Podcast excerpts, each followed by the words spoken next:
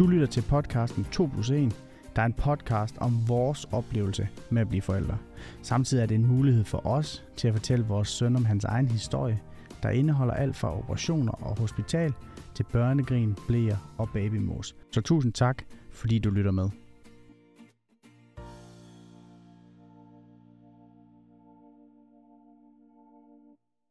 Anden episode af 2 plus 1, den skal handle om cravings, om følelsesudbrud, om hævede ankler, og generelt hvad det i dit tilfælde var at være gravid.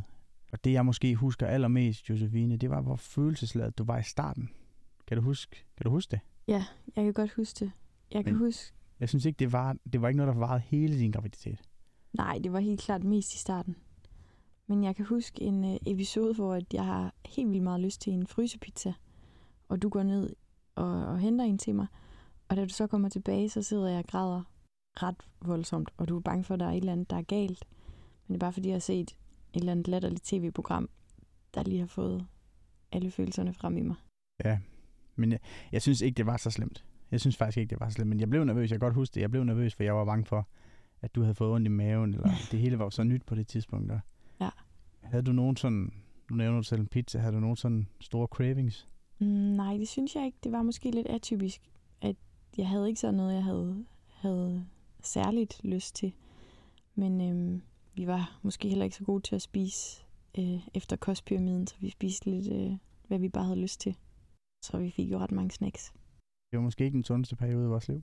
Nej, jeg tror, at øh, babyen er lavet af 50% pomfritter og 50% slik. Nej, så galt var det heller ikke. Der var der også salat en gang imellem. Ja. Kan du huske, øh, da vi begyndte sådan at snakke om navne, og da vi begyndte at snakke om, hvilket køn barnet ville få? Ja, det var faktisk noget af det allerførste, vi begyndte at snakke om, kan jeg huske. Hvad, hvis det bliver en pige, hvad skal hun så hedde? Og hvis det bliver en dreng, hvad skal han så hedde? Ja. Det brugte vi mange gåture på at snakke om. Vi brugte sådan en app. Den mindede mig om sådan en dating-app, Ja, altså, hvor man kunne swipe til siden, så hvis man så et navn, man godt kunne lide, så swipede man ja, og hvis du så havde swipet ja til det, så fik vi et match. det er rigtigt. Den kan jeg huske, vi brugte, men det var noget med, der kom noget betaling, men det var egentlig meget smart. Men jeg tror, det er ikke et navn derfra, vi endte med. Mm, nej, jeg ved faktisk ikke, hvordan vi endte med det navn. Nej, men det kommer vi nok til senere, men jeg kan i hvert fald huske, at vi har gået rigtig, rigtig mange gåture, hvor vi har ladet telefonerne ligge derhjemme, og hvor vi har snakket om, nærmest kørt sådan nogle navneleje, Ja, og vi har også snakket om navn til børn længe inden vi faktisk blev gravid, længe inden vi prøvede at blive gravid. Vi har engang siddet på Sakintos ude på torvet og snakket om børnenavn, for jeg har en gammel note i min telefon, hvor jeg kan se, hvilke navn vi har snakket om. Der på det tidspunkt snakkede vi om Max ja, og Malu. og Malou. Ja, det er rigtigt. Og jeg kan faktisk huske også på en tur til Thailand, hvor vi var i fly med Mathias Hundebøl. Han havde, eller han har to drenge, og den ene hedder vist Ejner Bob. De har nogle fede navne. Ja, de har altså sådan nogle navne med noget specielt, specielt fede navne. Det var jeg faktisk lidt optaget af. Ja. Jeg kan huske det nemlig. at- Ja, det er rigtigt, vi sad med dem i flyet, og jeg kan huske, at jeg fik den der, det kan noget. Altså, det er ikke, det er ikke bare et ordinært navn, ligesom Alexander. Der er noget mere sådan over det, fordi i lang tid, der kunne jeg godt tænke mig, at han, hvor hvis vi fik en søn, skulle hedde Viggo Bob. Ja, For det synes jeg havde, havde lidt svung, men jeg kunne også godt mærke, at alle vores venner, vi sagde det til, de synes det var måske lige kontroversielt nok. ja. Men du var egentlig meget, du jeg var synes, egentlig det var okay meget med fedt. Ja. Ja. Men skal vi snakke lidt om, om den kønsscanning, vi så kom til? Ja. Vi havde betalt os fra en, en kønsscanning. Vi kunne, ikke, vi kunne ikke vente, så vi var nede på en scanningsklinik og betalte os fra at blive scannet. Og hun, var, hun havde aldrig lavet fejl før, og var ret sikker på, at vi skulle i hvert fald have en pige. Eller der gik faktisk lidt før hun, hun lige kunne se, at det var en pige. Husker du ikke også, det er som om, at det tog noget tid? Jo, men jeg, jeg har jo ikke prøvet det før. Vi har jo ikke været til en kønsscanning før, så jeg ved ikke, om det bare tager lang tid. Det jeg sådan husker klarest derfra, det var, at vi fik sådan en lang rulle med scanningsbilleder. Ja, det er altså rigtigt. pakket ind i sådan en rør, hvor der virkelig var mange, og de, altså, der var så meget var der bare slet ikke at se. Og så husker jeg gåturen op ad strøget bagefter, hvor jeg var helt rystet over, Altså efter vi havde fået at vide, at efter det vi blev en havde fået at pige. vide. Ja, for hun fortalte os, at det blev en pige. Ja. Og du vil rigtig gerne have en pige, jeg vil rigtig gerne have en dreng. Og jeg havde egentlig bare ikke, jeg havde ikke rigtig forestillet mig, jeg havde ikke rigtig beskæftiget tanken om, at det kunne blive en pige. Ikke fordi jeg ikke vil have en pige, men fordi jeg havde, jeg havde forestillet mig øh, ture på stadion ind og se GF, og jeg havde forestillet mig fodboldtræninger og en tumleleje og altså de her ting. Og jeg har selv, mig og min far har cyklet meget sammen, og, og, virkelig lavet rigtig mange ting sammen. Så jeg havde måske lidt det forhold. Du har et tæt forhold til din far, så det var Ja. vel det, du gerne ville. Men det forhold havde jeg måske tænkt, at det kunne jeg føre videre. Ja. Og da vi så får at vide, at det er en pige, så tror jeg, det skal lige sætte sig. Mm. Det skal lige sætte sig. Og så bliver jeg jo også klar over, at man kan jo også godt lave tumleleje og spille fodbold. Og altså, det er jo meget sådan en kønsstereotyp, og det kan man selvfølgelig også godt med en pige, men jeg skulle, det skulle lige sådan, det skulle lige sætte sig Ja. hos mig. Men det gjorde det så også. Og du endte jo med at blive rigtig glad. Og vi købte også vores første, vores første tøj efter den scanning. Jeg kan huske, vi købte sådan en lyserød køredragt. Den var så sød. Jeg havde generelt rigtig meget sødt babytøj. Det har vi stadig, men det var som om det i starten. Det ene var næsten sødere end det andet. Sådan nogle små bitte sokker i to måneders størrelse, og Ja, vi havde meget sødt udstyr. det var virkelig, eller det er virkelig sødt. To uger inden vi havde været til kønsscanning, for kønsscanning den er vi til i uge 14. Så i uge 12, der var vi til den her øh, famøse nakkefoldsscanning. Det er vel den scanning, hvor man finder ud af, om der er et eller andet. Med, kan, kan du huske, hvad det er, man leder efter? Det er der, hvor man finder ud af, om barnet måske har Down-syndrom. Okay. Altså, så det er en af dem, dem, dem vil man gerne lige have overstået. Ja. Og øhm, alt var, som det skulle være, det scanning. Hun, hun målte, og hun, de sidder jo og kører sådan nogle mål på, og vi kan se, og, og, og vores lille pige var stor nok, som hun skulle være, og vejede også det, hun skulle, og alt det der var jo perfekt. Men hun fandt ud af, at i navlestrengen, der var en vene og en arterie. Og der vil typisk, og nu bliver det lidt nørdet, men så vidt jeg har forstået, så er der typisk en vene og to arterier. Det er noget, der hedder SUA, og det står så for single blablabla, artery, et eller andet. Men jeg kan huske, at vi snubler selvfølgelig over det, for hov, er der nu noget, er der et eller andet der? Og hun forsikrer sig om, at det er noget, de ser øh, ofte. Senere har jeg vist kunne læse mig til, at det er cirka 1% af alle fostre. Og at det ikke er noget, man skal være nervøs for. Det hun gjorde, det var, at hun gik ind og målte på det flow, der så var i den arterie, og den vene, der var der. Og der kan hun jo se, at der var rigtig godt flow. Og hvis nu det ikke havde været så stort, så kunne man sige, så havde vi måske skulle være nervøs, men det var, det var rigtigt, som det skulle være. Ja, det var noget med, at det betød... Altså jeg mener, hun sagde, at det betød, at jeg skulle ikke gå for langt over tid, for så kunne det være, at moderkagens effekt stoppede med at virke. Ja, der var sådan nogle forskellige ting, men ja. Det var ikke noget, vi skulle være nervøs for. Det forsikrer hun os om. Jeg gør jo så det, som jeg er sikker på, at vi alle sammen har gjort, når vi har haft ondt i hovedet mere end en dag. Jeg går på, øh, jeg går på Google, da jeg kommer hjem. Sådan en dag, jeg, jeg ligger en dag, jeg kan ikke sove, og får så alligevel overtalt mig selv til, ej, ved du hvad, lad mig lige undersøge, hvad det er for noget, det der øh, med den navlestreng. Og jeg sidder så og googler, og der er jo så alle mulige på nettet, som ikke har en lægefaglig baggrund, som har sagt alle mulige ting, og det kan hænge sammen med dit, og det kan hænge sammen med dat, og blandt andet så en af de ting, der stod, det var, at man kunne ikke sige, at fordi man havde en vene og en arterie, så ville man få Downs, men man kunne sige, at rigtig mange med Downs havde en vene og en arterie. Så det var den anden vej rundt, og jeg, jeg, jeg blev simpelthen så stresset over den her information, men jeg vil ikke dele den med dig, fordi Nej. jeg ønskede ikke, at du også blev stresset. Vi gik jo hjemme med, med corona, så vi var hjemme op og ned hinanden hele tiden. Så en dag, hvor du ikke var hjemme, Ja, jeg kan huske, at jeg var på arbejde, hvor du ringer til mig og fortæller mig, mig det her, men at du har snakket med fødeafdelingen. Jeg vælger simpelthen at ringe ind på fødeafdelingen på Skyby, og så helt desperat beder dem om lige at få beroliget mig, fordi hvad er det her for noget? Og, og hun siger jo også til mig, jamen det er ikke noget, I skal være nervøs for. Det er ikke noget, I skal tænke over, fordi det er noget, vi ser rigtig tit, og det er også noget, vi historisk har set rigtig tit, men det er ikke altid, man har kigget efter det. Jeg stoppede med at være nervøs, men det var alligevel noget, som ligesom lå i baghovedet. Ja, det var måske, det, der stod det måske lidt klart, at, øh, at du var, jeg ved ikke om du kan være hønemor, men at du allerede var, var, var en hønemor, eller hønefar. Og måske også lidt mere, end jeg var det i, i selve graviditeten. Jeg Måske, altså en af de ting, jeg i hvert fald har lært, det er, at man har jo tit som, som ung og som barn hørt mange forældre sige, at som forældre, der stopper man aldrig med at bekymre sig. Mm. Og det har jeg da troet på. Men for mit vedkommende, så har den bekymring måske faktisk mere været over i en form for angst. Altså jeg, jeg har reelt været sådan lidt bange for, skulle der nu ske noget med, med det barn. Og Ja, fordi man siger jo, at det er okay ikke at være normalen, men når det handler om ens eget barn, så vil man faktisk gerne have, at det er helt normalt. så vil man gerne have et helt normalt, normalt barn. Ja, Altså man vil da gerne have et barn, som, som starter helt samme sted som alle andre, og så kan de udvikle sig med livet. Det er jo det. Man vil jo ikke have et barn, der kommer ud og har øh, en ulempe, eller hvad man kan sige, altså som har noget, noget de skal kæmpe med. Det har man jo ikke lyst til som udgangspunkt. nej. Men vi kommer igennem den, den, den 12 ugers scanning, og det, og det går jo fint, og jeg får jeg bliver beroliget af en sød jordmor, som sikkert har tænkt, at jeg spiller hendes tid, og det har jeg nok også gjort. Og det næste, det er vel egentlig 20 ugers scanning. Ja, så er vi til 20 ugers eller misdannelsescanningen, og den viser også, at alt er, som det skal være. Og vi får at vide, at hun den lille pige inde i maven måske er til den, den lille side, men hun er ikke uden for normale billedet. Nej, Så det- så hun skulle bare være en lille, lille pige. Hun følger, hun følger hendes egen kurve og er inden for det, hun skal være. Men det var faktisk også noget af det, der stod på nettet, eller som vi fik at vide, at Ja, hvis man havde en vene og en til i stedet for to, så fik man lidt mindre mad, eller lidt mindre næring, Ja. og derfor kunne man vokse lidt mindre. Ja. Men igen, vi var jo til de scanninger, og det var ikke sådan, de, de var ikke sådan, de planlagde ekstra scanninger for os, eller noget som helst. Så, så hvis de havde været nervøse for noget som helst, så havde de selvfølgelig taget de, gjort de foranstaltninger, men det gjorde de ikke. Det var bare mig, der... Ja. Jeg kan huske, at jeg havde sådan lidt, det er måske okay, det ikke er et helt så stort barn, når, når jeg skal have, når jeg skal føde det.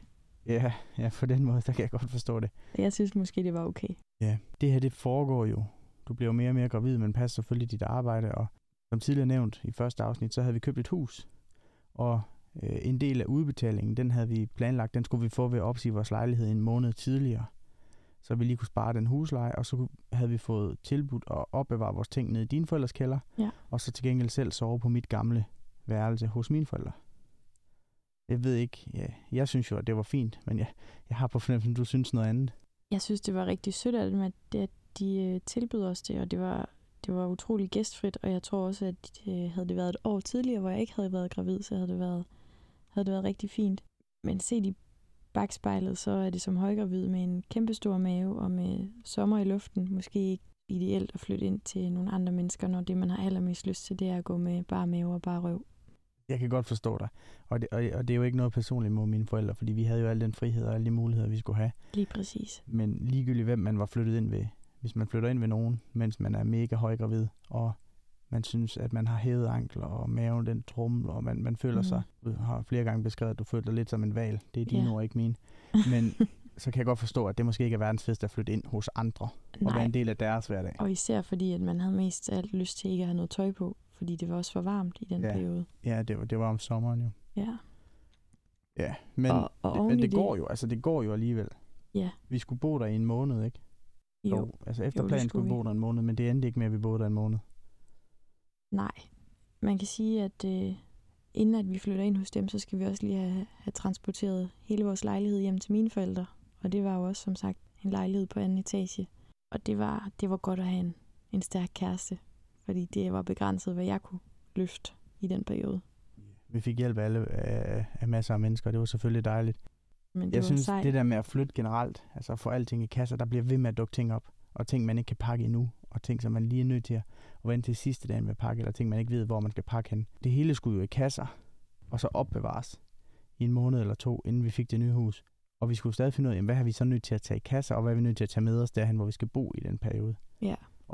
Det er jo noget, altså, fordi det kommer ind og står i et rum, men hvis der står noget i kassen allerbagerst, af de 40 flyttekasser, eller hvor meget det er, det får du altså ikke, før, du, før vi flytter i hus. Nej, det Så gjorde man skulle ud det, med tænke sig om. det skulle vi.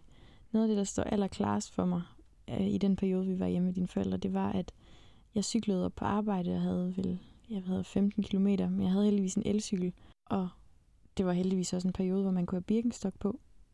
Men når jeg så kom op på arbejdet og havde siddet deroppe i et par timer, så var mine fødder simpelthen så hævet, at de næsten ikke kunne være i min sko længere.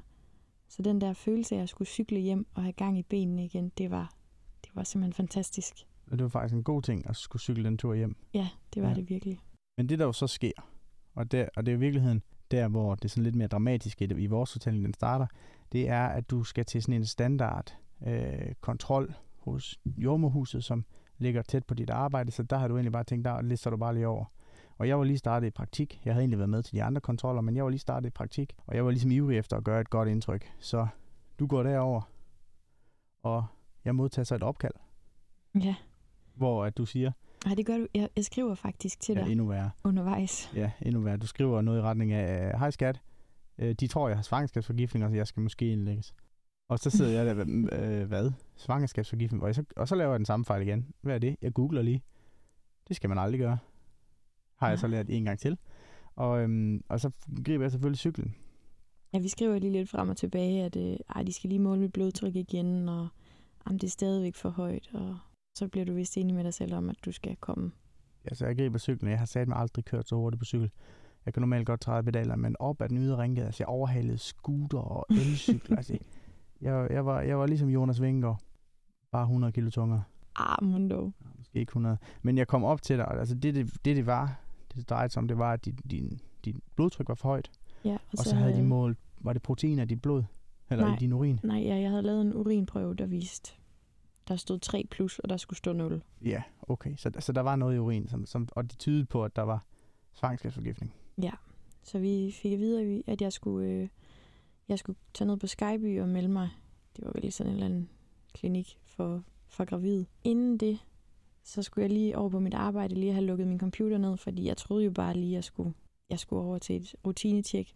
Så jeg gik op på mit arbejde og fik lige lukket computeren ned og tog den også lige med tasken, så jeg var sikker på, at jeg havde den. Og jeg kan huske, mine kollegaer de sagde, ej, men er du sikker på, at vi ikke lige skal køre derned på Skyby? Og det ligger, det ligger ret tæt på, så det var ikke en lang tur. Så ej, det er ikke noget problem. Der kan jeg nemt cykle ned. Og jeg sagde, vi ses i morgen. Men det skulle vise sig, at det... Du, kom, du har ikke været der siden. Nej, Du har lige været ude at vise baby, at du har ude med en kage, men du har faktisk ikke været på arbejde siden. nej. men det her, hvad er det? Det er en måneds tid før termin. Lidt mere end en måned, Ja, tror lidt jeg. mere end en måned. Ja, det er mere end en Ja. måned. Men det siger også noget om, at du havde, du havde det ikke dårligt. Du havde ikke selv mærket, at du havde for højt blodtryk. Der, der var ingenting, der havde tydet på. Jeg følte mig tip-top Ja, Og gravid. det var jo rigtig godt, vi kom til den der kontrol. Men der var ikke noget, der sådan umiddelbart i, i, din, i din måde at være på, eller den måde at have det på, der tydede på, at du havde det skidt, Nej, eller at du skulle have det. Men vi kom over på Skyby, og der kom en læge rigtig hurtigt. Og jeg kan huske, hun sagde til os, at, at de skulle have styr på dit blodtryk. Og det ville de gå sådan ret langt for at gøre. Det er noget, man gør med noget medicin. Og øh, hvis nu de ikke kunne det, så kunne man jo sætte fødslen i gang, fordi barnet er stor nok til at blive født. Ja. Vil du huske det? ja. Det kan jeg jo Så, huske. så, så der blev du indlagt faktisk? Ja. Og der fungerer det jo sådan på det dejlige øh, sygehus, i hvert fald Skype. Jeg tænker også andre, at man som ledsager skal betale for at bo på hospitalet. Så jeg får sådan en skabsseng. Det er bogstaveligt talt en seng, der ruller ud af et skab med fjeder fra altså før krigstiden, som knagede, og det kostede mig, jeg tror, 270 kroner om døg, i døgnet. Ja, men du fik heldigvis morgenmad. Ja, der var så et rundstykke og en, og en halv bolle med. Men jeg fik så også forhandlet med de søde jordmøder, og det man skulle sådan ligesom selv komme hen til mig og sige, og vi lavede en god deal, fordi vi endte faktisk med at være indlagt i en uge. Jamen, sådan cirka midtvejs i den uge, så synes de, de har fået styr på mit blodtryk, og vi får lov til at tage hjem. Jeg kan ikke huske, om vi sover en enkelt nat hjemme. Men i hvert fald, så, så tager vi hjem til mine forældre og skal se den nok mest huskede fodboldkamp længe. Ja, siden 92. Ja, det er, nok, det er det nok. Vi skal se Danmark. Jeg tror, det spiller mod Finland. Ja. Og det er den kamp, hvor Christian Eriksen han ender med at falde om. Ja. Og Og det skal lige siges, at, at når vi er hjemme, så skal, vi, skal jeg hele tiden måle mit blodtryk og indrapportere det på sådan en, en app, ja, øh, så de kan følge med i, hvordan mit blodtryk ligger. At de holdt meget øje. Ja. Men den aften, der måler vi dit blodtryk, og det er markant for højt igen. Ja. Og vi var sådan, jeg ved ikke, om ens blodtryk kan stige af, at man, er, man har halsen og, eller hjertet op i halsen på grund af det med Eriksen, men i hvert fald så ringede vi selvfølgelig til dem, og de ville have dig tilbage. Ja. Hvad går der så? Så er vi derinde en dag eller to mere, hvor de prøver stadigvæk med mere medicin. Og de kan bare ikke få det til at falde til et ordentligt niveau. Så øh, Så, og, og så vidt vi bliver fortalt, så handler det om, at fosteret kan tage skade. Altså fosteret er stresset, når blodtrykket er for højt. Det er i hvert Ja. fald sådan, jeg forstår det. Og derfor så vil man ikke bare gå i en måned ind til termin med, Nej. med for højt blodtryk. Og faktisk så bliver vi så tilbudt en, eller vi skal så scannes igen, for at være sikker på, at baby er stor nok til en igangsættelse. Ja, det skal vi. Og det, der, der er lidt travlt på, på gangen der undervejs. Og der kommer så en dame ind, en, en rigtig, rigtig sød dame, kommer ind, stikker lige hovedet ind. Vi har ikke set hende før, så siger hun, jeg har lige et øjeblik, skal jeg ikke lige scanne jer? Ja, hun er faktisk læge, kan jeg huske. Hun er læge, ja. Og hun hedder det samme som et af de navne, vi har forestillet os. Vi har en to, tre, fire navne, som vi, sådan, vi sådan svæver imellem i forhold til, hvad vores pige skal hedde. Og hun hedder et af dem. Mm. Mm. Og, og vi føler lidt, hun sådan lidt en redning. Vi tænkte, det var sgu, vi er ikke overtroiske, men det blev vi alligevel lidt der. Jeg vil ikke sige hendes navn. Øh, men hun kommer ind, og vi bliver kørt væk til, til, en, til en fin scanning. Og hun scanner, og der fortæller hun os, at vi øh, skal der have en pige, som nok har lidt korte ben.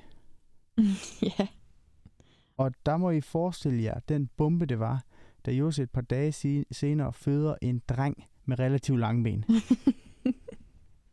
og det kan vi grine af nu. Det kan vi grine af nu. Men der Det følger desværre et noget drama med øh, til den fødsel. Ja. Fordi det er ikke Det er ikke, det er ikke så, så lige til. Nej. Men før øh, det sker, så du, det der sker med de her piller, du får for at sætte fødslen i gang, det er, at du får Ja, dem i løbet af dagen, men så får man pause om natten, for ikke at stresse kroppen og for at få god søvn. Problemet er, at noget af det fremskridt, altså det handler om, at du skal åbne dig. Og nogle af de fremskridt, man gør så i løbet af dagen, de kan ligesom blive tilbagetrukket i løbet af natten. Så det var enormt frustrerende at tænke på, at du var en halv centimeter åben. Ja, jeg havde- kan huske, at jeg havde fået de der piller i løbet af hele dagen. Og så bad jeg en jordmor om at tjekke, hvor langt, eller om jeg overhovedet var åbnet. Og hun sagde, hmm, måske en lille centimeter. Ja. Og jeg kan huske, at jeg var så opgivende, og jeg synes, det var så frustrerende, at vi så skulle stoppe på de piller der i løbet af natten. Så vi ville øh, lige gå en tur, inden vi, vi skulle lægge os til at sove. Vi har jo gået vejene og p-pladserne og gangene på Skyby Tønde på det tidspunkt. Vi har været indlagt en 5-6 dage. Og Ja. der, og vi kan jo ikke gå rigtig nogen steder hen, fordi du skal jo hele tiden være i nærheden af sådan en puls, øh, hvad hedder det, blodtryksapparat der. Og, så vi går ud på p-pladsen for at gå en, en tur. Ja, vi når kun lige ud på B-pladsen, og så føler jeg, at jeg tisser i bukserne. Jeg husker bare, at du tager fat i min arm og siger, "Øh, Aksan, jeg, jeg tror, jeg tisser i bukserne. og så kan vi jo godt regne ud, at dit vand gik. Så Ja. var vi heldigvis kun noget 15 meter ud af afdelingen, så vi kunne så læse tilbage igen og sige, ja, nu er vandet gået. Og ja. det synes jeg jo øh, virker fuldstændig vanvittigt, og på film, der skal man altid køre os med taxaer i, over for røde lys ind på hospitalet. ja. vi var jo derinde i forvejen, og det var overraskende udramatisk. De jordmøder der, det har de set en million gange, så det, det rådte dem sgu ikke rigtigt. Men der, så begyndte vi jo. ja, så Ja. fik vi, så ville hun ringe op og gøre en fødestue klar. Ja. og så måtte vi gå op på fødegangen. Ja. Og øhm, Og jeg vil sige, at så kunne jeg godt mærke, at de vejer, jeg havde haft sådan i løbet af dagen, og tænkt, åh, oh, er det bare det? Det kan jeg da nemt klare. Efter vandet gik, der kunne jeg godt mærke, det tog til. Det var måske ikke Ja. helt så let, som jeg lige havde gået og, og forestillet mig. der blev det markant værre. Ja, jeg, jeg, kunne, jeg havde svært ved at koncentrere mig Ja. om andet end det. Men det kommer vi til i næste afsnit, for jeg tror ikke, vi skal fortælle mere af det her afsnit. Til gengæld vil jeg gerne lave et lille plok for næste afsnit, for der skal vi snakke om, det er måske nok det tungeste afsnit, vi kommer til at lave. Øh, episode 3, hvis man kan sige. For det kommer til at handle om selve fødslen, og så kommer det til at handle om nogle komplikationer, som vores søn er født med. Nu kan vi jo godt sige søn, det har vi nok kommet til. Han hedder Vigo, ikke Vigo Bob, bare Vigo. og han ligger og sover lige nu i sin barnvogn, og han har det godt, og han har det, han har det trygt. Men lige præcis efter fødslen, der sker nogle ting. Og Ja. historien er, synes vi, spændende. Men den er også tung, og den er også hård at lytte til. I hvert fald hård for os at fortælle. Så det er næste afsnit, der kommer til at handle om det. Og jeg håber, I vil lytte med. Tænker du ikke, det er meget godt? Det tænker jeg. Lad os slutte på det.